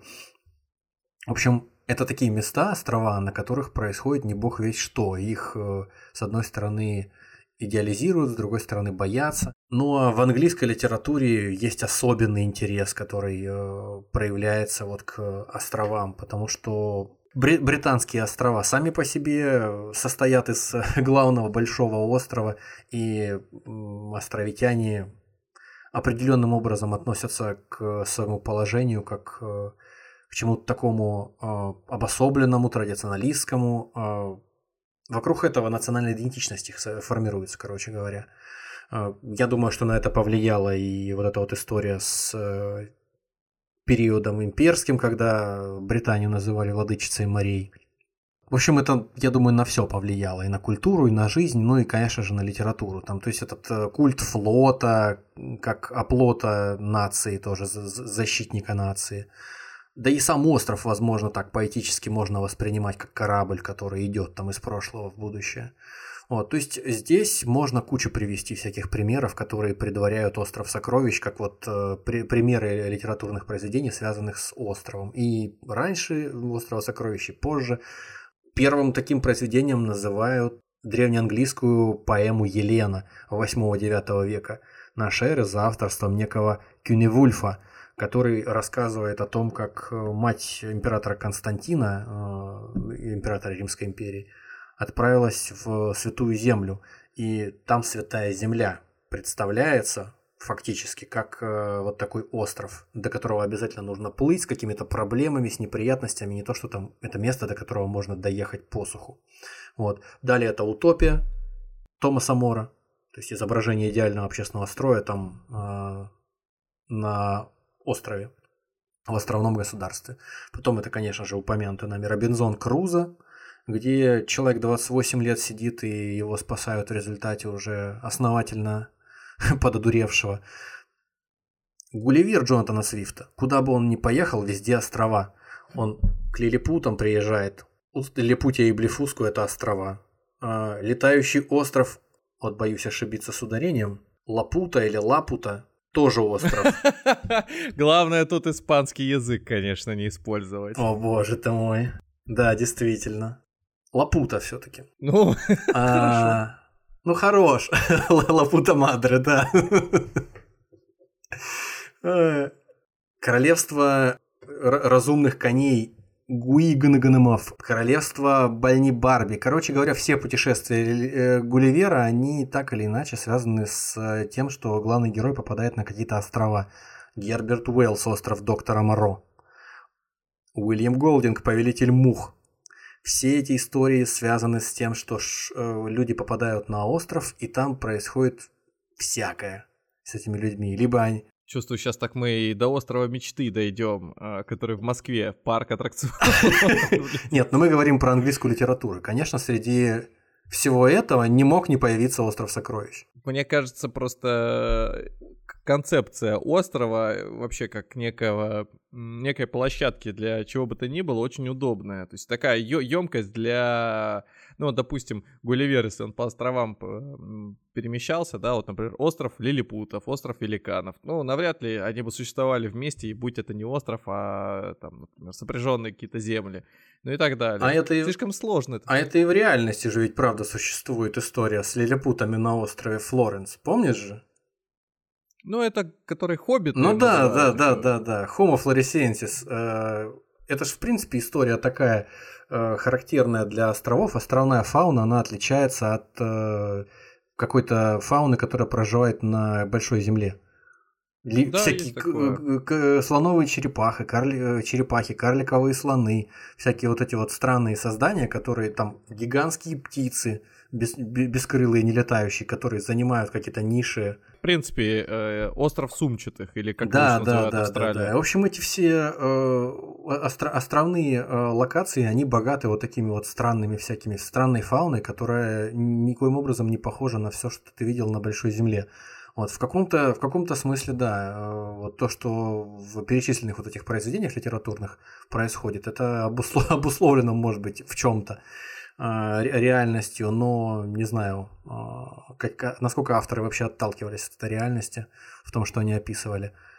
А, ну, естественно, вот э, «Остров сокровищ» — это такое одно, одно из этой плеяды произведений английских, которые нам рассказывают о чем то что происходит с главным героем, как главный герой перерождается в каком-то смысле на острове. О ком мы говорим здесь? Главный герой, безусловно, это Джим Хокинс и Джон Сильвер. Джим Хокинс, он э, успевает за то время, пока он из адмирала Бенбоу бежит к доктору Ливси и Сквайру Треллани, и там через время отправляется с ними за сокровищами, проводит там какое-то время и возвращается, он успевает э, пройти классический такой роман взросления, то есть он э, покидает свое такое место вдали от цивилизации, от треволнений каких-то опасностей, он встречается со страшными всякими э, сложно преодолимыми проблемами, изменяется и возвращается совсем другим человеком. То есть такая упрощенная модель путешествия героя. Вот, потому что если представить, что парню там 14-15 лет, он э, сталкивается с такими проблемами, которые, дай бог, э, пройти с честью даже взрослому мужчине, сильному и уверенному, чтобы не погибнуть там и не сойти с ума, и, не знаю, там не потерять человеческий облик свой. Потому что ему приходится чего, чего только не делать там. А, ему приходится и рисковать, и какую-то несвойственную подросткам и детям инициативу проявлять. Физически, фактически тоже э, трудиться и сражаться с, наравне со взрослыми мужчинами, с пиратами в этом форте. Выбирать между добром и злом, делать нравственный выбор сложный. Э, в результате он с одной стороны изменяется и раскрывается, возможно, те там свои качества душевные открывает, которых бы не получилось э, реализовать и открыть, если бы он сохранил тот старый образ жизни свой и прожил бы всю жизнь в Адмирале Бенбоу. А с другой стороны, он показывает себя с лучшей стороны. Он э, цельный достаточно персонаж, который не надломился, не э, испоганил себе судьбу и свою личность, то есть он не сдавался ни при каких-то опасностях, ни на грани гибели, когда он оказался. Он когда в определенный момент он угнал шхуну, которая стояла на рейде, там охраняемая двумя пиратами, прокрался на лодке Бена Гана в одиночку на эту шхуну, отрезал канат ножом, которым она была прикреплена на э, рейде к якорю, не будем там рассказывать сильно о том, как это получилось. В общем, он ее догнал в противоположный конец острова и загнал ее в гавань, в песок, уткнул. И после этого, когда он вернулся, он уже, ну, в общем, он пока путешествовал там э, некоторое время, произошел обмен между двумя партиями. И пираты заняли форт. И он, когда ночью пришел, оказался во власти у пиратов. Вот, и тогда, в тот момент, он уже был на волосок от гибели, и он повел себя очень э, достойно. И фактически, ну, конечно, даже, наверное, можно сказать, что это сложно поверить. Возможно, дети раньше взрослели и раньше мужали там в 18 веке, но он очень себя по, по, по-взрослому очень сознательно себя повел и прям на, на, на равных, можно сказать, э, разговаривал и со всякими этими головорезами, в том числе с Сильвером. Вот, и в результате, конечно, вернулся с этого острова уже в немалой степени другим человеком. Другой э, важный персонаж, очень обаятельный и внутренней силы какой-то преисполненной, которая всех к нему влечет, э, всех его этих э, подчиненных и просто людей, которые на его обаяние покупаются, то, тот же самый Сквайр Треллани – вот, он, конечно, на себя тоже одеяло тянет в качестве персонажа важного. Он, с одной стороны, подлец, такой жестокий, дву двуличный человек, э, а с другой стороны, он, естественно, он умен, он смел, э, и изобретательность его тоже не знает границ, несмотря на то, что он, конечно, там сомнительные вещи творит с точки зрения морали и нравственности. Он меняет сторону часто за весь роман. Сначала предает одних, потом других, третьих, но кроме него, из этих пиратов, которые бунтуют против э, главных героев, больше никто не выживает фактически. Ну, если мы считаем выживанием то, что там три пирата остались на острове, ну, я это э, в расчет не беру. Вот, а Сильвер, ну, надо сказать, что Сильвер, он из, э, можно сказать, мальчика с хорошей семьи в свое время. То есть у него некое, некое образование есть, он не глупый человек, и это, это заметно. Его просто так э, вокруг пальца провести нельзя, и скорее он на себя э, оттягивает всеобщее внимание, и люди ему подчиняются, чем, чем наоборот. в результате, несмотря на то, чем он руководствуется, он все равно совершает благородные поступки. Он в том числе вот спасает Джима от пиратов и э, занимается какими-то такими вещами, проявляет качества, которые для пирата в нашем представлении того, кто такой пират, они ну, не свойственны. Вот. Ну и можно сказать, что когда заканчивается вся эта история, то и Сильвер, который поначалу очень э, так по-отечески к Джиму относится в плавании, и перед тем, как они отправляются в плавание, он тоже э, так располагает к себе, и такое ощущение, что он такой добряк э, и старый моряк, который гораздо там рассказывать свои байки и просто поучить жизни добродушно, так молодежь, но в действительности оказывается все несколько иначе. Но возвращаются они и тот, и другой все-таки в какой-то степени в немало изменившимися. Вот. вот что с ними делает остров, собственно говоря. На острове многие люди, э, оказываясь вот в такой ситуации в литературе, они меняются. Они сталкиваются с, с одиночеством, с отчаянием, даже если это человек один просто на острове сидит, не говоря уже о том, что ему приходится там, как в у Голдинга в «Повелителе мух» там, среди детей. Приходится с кем-то сражаться и за свою жизнь с другими людьми драться. А кто жестче, дети из Повелителя Мух или э, пираты на этом острове? Ты знаешь, страшнее, наверное, дети все-таки, потому что от пиратов ты ничего не ждешь. Пираты есть пираты. Это люди, которые людей убивают и грабят всю свою жизнь более-менее, там, ну или продолжительное время. А подростки и совсем маленькие дети, которые оказываются на острове, ты о них сначала ничего не думаешь. Ну, дети и дети, что они могут? Там фрукты едят, какие-то играют, то все, а потом, в конце концов, это просто все превращается в, а потом в, какой, в какой-то ад, да. Поэтому, да, Повелитель мух это вот просто обязательно к прочтению. Кстати, да, кроме Повелителя мух, это уже как бы не к английской литературе относится, и вообще не к нашей истории. Мне просто пришло на ум в контексте истории про остров Сериал К- Королевская битва. Книжка. А, ну. Там, там просто вот э, то, тоже такое ощущение, как будто бы э, вот к, к тому, что мы сейчас обсуждаем, какое-то какое-то отношение это имеет. Там люди тоже вот себя показывают. Ну, там, конечно, довольно упрощенные характеры, и там немножко комиксовая такая история. Вот, но, тем не менее, там эти подростки, которые оказываются на острове, э, несмотря на то, что у них задача вообще убить всех остальных и остаться в живых.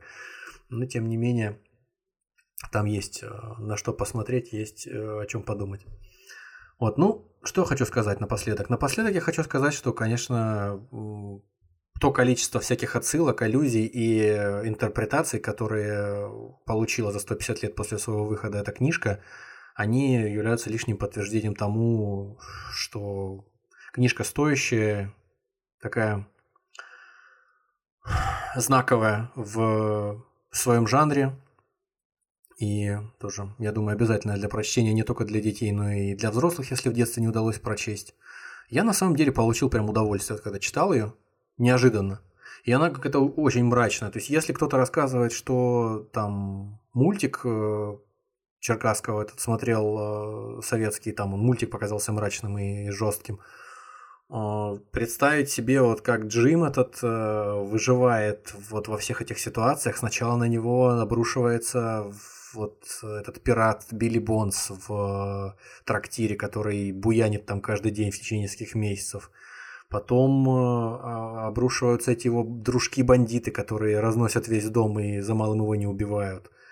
Потом эта вся история с плаванием на корабле на остров, то, что на острове случается, тоже там сколько раз чуть не погиб, там на корабле, когда он корабль угоняет, тоже э, там с, с, с пиратом сражается и там чудом удается этого пирата убить. В общем, когда ты думаешь о том, что в действительности вот ощущает подросток, вот так вот оказывающийся на, в, в, такой ситуации, ну это просто там, мне кажется, посттравматическое стрессовое расстройство на всю жизнь у него должно было остаться там.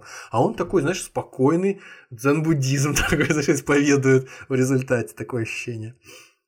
А тебе как кажется, вот ты фильм «Маяк» вообще смотрел? Да, конечно. Ну, тебе кажется, если бы команда, которая создавала «Маяк», неожиданно был «Остров сокровищ», а именно этот э, Стивенсовский делала. Ой, слушай, Это я не, сад- я не знаю. Ну, а, ты имеешь в виду по мрачности? Ну, слушай, это было бы круто, конечно, в стиле маяка сделать, сделать Остров Сокровищ, но Остров Сокровищ, он, видишь, все-таки большего пространства требует, а маяк, он такой, ну, Или, например, смотри, очень камерный, дальше очень туда, маленький. р- развивать локации. дальше туда Лавкрафта, Лавкрафта, то есть, э, чтобы они на этот остров, а этот остров, и, соответственно, без- погрузились бы в безумие. Ну, это как в последней, по-моему, да, части разума. «Любовь, смерть и роботы», да, этого альманаха. Мы, по-моему, уже собирались, когда с друзьями смотрели вместе. Там, по-моему, был какой-то момент такой, какая-то новелла, в которой на корабле э, моряки сталкивались с тем, что в трюме огромный, огромный краб. А, огромный краб в трюме, говорящий, причем разумный. И они не знали, что с ним делать, а он там жрал их по очереди всех. Ну вот, и в принципе мало можно... того, что краб, так там же еще прямо новелла была про реально догоны или Ну не, не про Ктулху, да. Не, ну там без Ктулху, если мы просто говорим про вот плавание на корабле из пункта А в пункт Б, то вот э, это прям это прям о том, о чем мы говорим. Ну да, пи- пи- пираты, вода и и лавкрафтианские чудовища, они прям созданы друг для друга. А я еще прям вспомнил э, мультик японский, который в детстве на меня определенное впечатление произвел про э, тоже пиратский корабль. Я не помню, как он назывался. Я помню, что там современный город существовал, но он такой э, 22-23 века. И на город нападали гигантские морские животные, там всякие крабы, не помню, осьминоги были, но крабы точно там были гигантские, которые жрали людей, пена еще какая-то была, и все это было завязано на производителя газировки, которая людей превращала то ли в зомби, то ли еще в каких-то чуваков. И для того, чтобы спастись, там, короче, летучий голландец какой-то появился из-под воды, э, реально выглядящий как корабль, который вот бился с ними всеми. Ну, такая необычная история, но тоже на пиратскую тематику. Тоже там капитан корабля был, э, он, я так понимаю, команда была живых э, людей, но при этом он там в фуражке был, у него э, маска, ну или просто даже из кости, может быть, сделанный череп на лице, м, которым он прикрывался. Ну, довольно интересно. У меня в голове до сих пор этот, э, реклама этой газировки с определенной интонацией звучит, когда я вспоминаю про этот мультик. Ну, опять же, про пиратов и про, про какую-то чертовщину из пучины, условно, которую можно там к стилистике Лавкрафта отнести. Это, в общем, не нам, не нам с тобой это выдумывать, это уже давно выдумано, вон в том же самом, в тех же самых пиратах Карибского моря, все вот эти вот чудовища, которые, в которых люди превратились, экипаж. А, Ну да. Летучего голландца, по-моему, да, там или чего? Я как человек, который не смотрел, так, только урывками, кусками какими-то. По-моему, это летучий голландец как раз же и был, где там все превратились в кто кто в это в осьминога, кто ну там отчасти, кто в какую-то Я- морскую Я там, не, по- губку. я, не- я не помню, как они, как корабль назывался, но помню, что это бывшие коллеги Джека Воробья, которые, да, на нем. Ну, по-моему, да, черный, летучий голландец. Да. Черная жемчужина, летучий голландец, да, вот. Да, по-моему, летучий голландец. Пираты, образ их внешний в произведении, они тоже выглядели как там, в шляпах, или они выглядели как арабы? Вот и не-не-не, это обычные обычные мужики, там условно сре- сре- средне так э, европейские, я по крайней мере так себе это представляю. Просто обычные, вот знаешь, когда какие-нибудь пригороды Лондона показывают, вот современные, там какие-нибудь кокни, там вот эти так называемые, какие-то просто а, э, из спальных районов какие-то не, не, неотесанные жлобы, вот это вот они какие-то. Вот. И плюс к тому спасибо, что ты напомнил. Мне вот еще такой вот мом- момент такой вспомнился, там статью одну читал, э, в которой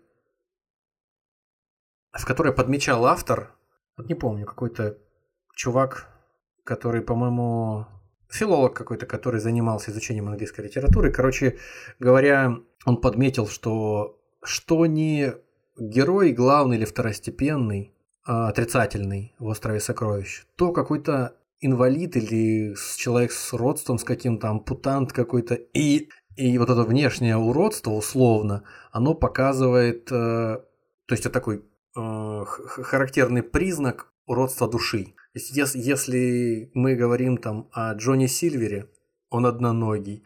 Если мы говорим о Пью, Пью слепой. Если мы говорим о черном псе, который пришел перед тем, как Пью пришел в э, Адмирал Бенбоу там с, за картой. Черный пес, он тоже там, у него пальцев нету на руке отрубленные. Даже сам Билли Бонс, который первым был пиратом, поселившимся у Хокинсов, э, у него страшный сабельный шрам на щеке тоже. Все эти люди, которые имеют отношение вот к такому вот э, противоправному какому-то занятию, к раз, разухабистой вот этой бандитской жизни морской, они все, ну, то есть являясь аморальными убийцами, всякими жестокими, они как раз вот несут в прямом переносном смысле вот эти следы какого-то искажения, изменения и душ, душевного своего уродства, неполноценности в своей внешности, а в то время как вот обычные люди, которые, ну, те, те люди, которые не занимаются пиратством, условно, там, хорошие парни, о них говорят более-менее в каких-то э, комплементарных э, тонах, что ли. Это, собственно, о, о внешности этих людей. А так, ну, постоянно описывают э, пиратов как людей, которые пьют не просыхая, у которых э, там грубые морды и в общем, ничего, ничего больше особенного о них не скажешь. То есть это такие вот во, многом, что ли, обезличенные какие-то такие люди. У кого-то просто там детали, там какой-нибудь красный колпак на голове, у кого-то там еще что-то, ну вот, э, какое-то там оружие, а в целом сказать, что прямо есть какие-то особенности, чтобы каждого из э, там, атакующих форт пиратов делать совершенно не похожим на всех остальных. Вот кроме Сильвера, наверное, вот таких вот одиозных персонажей, важных, как Сильвер, там, как Бен Ган. Бен Ган, кстати говоря, я не помню, в мультике он был э, религиозным фанатиком, таким прям задвинутым совершенно на религии. По-моему, нет. По-моему, он просто был с... Э, ну, немножко поехавшим, да? Немножко с... Да, от одиночества человека. А здесь он именно вот э, на, задвинутый на религии, прям такой вот. Э, он в результате, когда они уехали, увезли его на большую землю, он, по-моему, там стал в церковном хоре петь, что-то такое. Вот выяснится, что это вторая половина э, самого автора. Ну да, да, да, да, да. Первая это тяга к приключениям, а вторая это вот пиратство, вторая это вот к, к, к, к религии. Туда. Да, возможно. У меня э, с пиратами ассоциация из мультфильма "Чудеса на виражах". Там был ну, кстати, главный, да, в какой-то степени похоже, да. Ли, Лис, э, капитан Карнаш, по-моему, его звали. Такой со шпагой. Как они на самолетах, да, эти пираты летали, по-моему, там. Да, да, да, да, да, да. Да, они все были на самолетах, у всех был собственный какой-то э, там. Они, причем, летали на самолетах начала 20 века. Такие все тоже были деревянные. Ну да, многоярусные а, вот такие вот у них э, крылья. Ну, с- своего рода, да, такой главный самолет был как у Красного Барона, mm-hmm, на котором он mm-hmm, там летал. Mm-hmm. Причем они могли спокойно подлететь и шпагой ударить там по другому самолету или рапирой своей. Это не принципиально было. Короче, э, такая интересная была история, что они тоже все жили на островах и. Да, ты классно, классно подметил, была... да это такой Кариб, Карибский бассейн, по-моему, был. Они занимались, э, собственно, главные герои занимались доставкой грузов, а пираты им мешали. Ну и доставляли они на самолетах, с воды причем поднимались. И те точно так если же. Если бы они, да, если бы они были э, там, э, если бы события разворачивались в 17-18 веке, а они плавали не на, на корабле, они летали на самолете, и пираты эти тоже плавали за ними на кораблях, то я думаю, что ничего бы не изменилось более-менее, просто это вносит вот такую современную нотку немножко эти самолеты все. А так, если бы все вот эти вот их злодеи на кораблях э, преследовали, да. Еще, если про пиратов, э, есть древнючий совершенно мультсериал, по-моему, он не законченный, потому что денег там что-то такое не хватило, или он там показал плохие э, результаты в этом самом в прокате, по-моему, на на телеке выходил где-то на американском. Пираты темной воды он назывался в русском э, в русской интерпретации. Не знаю, как они называются в действительности. Сейчас вот я пришло на ум и не готовился. Не, не знаю, как называется это в действительности вот в оригинале. Очень крутой. Э, там какая-то фантастическая вселенная, какая-то фантастическая планета, на которой такие футуристические немножко, а с другой стороны, наоборот, такие фэнтезийные пираты, и главный герой от них спасается. Там такой харизматичный пират Блав, огромный такой с синими губами, как у рыбы, корабль у него из костей, из каких-то построен. Ну, в общем, одним словом, перечислять там все особенности бессмысленно. Я рекомендую просто попробовать. Он, с одной стороны, чуть, чуть немножко такой наивный, но э, фантазии полет там, конечно, в, вообще в, в облака. Вот мне так воспри, воспринимается. Вот он я давно смотрел, когда сильно-сильно младше был. Вот, но там есть, есть на чем внимание э, сосредоточить. Я сейчас параллельно загуглил «Пираты темной воды» 91-92 год, они все с раскосыми глазами, как будто бы этот монгольский флот путешествует. Но они загорелые, они загорелые, и главный капитан еще и блондин, ко всему прочему. Ну, не знаю. Ну, выглядит прикольно. По-моему, я видел пару серий. Но... Там всего, по-моему, серий этих там, да, считанное количество, но не закончилась история, там просто бросили ее, по всей видимости. Но сама история, сам антураж, вот этот пиратский, условно говоря, и там такое, можно сказать, Карибское море на другой планете, если бы вся планета была превращена вот в такое Карибское море, там буйная растительность везде, какие-то странные э, культуры э, населяют эти э, берега, которые посещает главный герой. Короче говоря, штука интересная, по крайней мере, там, для того, чтобы разок глянуть и сделать свой вы вы вывод какой-то. Я думаю, нельзя обойти стороной никогда не видел ни одной серии, ни вообще вот только, может быть, какими-то отрывками или картинками я натыкался на него. Есть э, японский сериал, аниме, э, называется One Piece.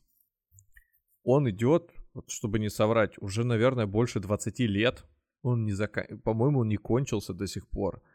И... Нет, я даже в свою очередь уже не слышал этого, да.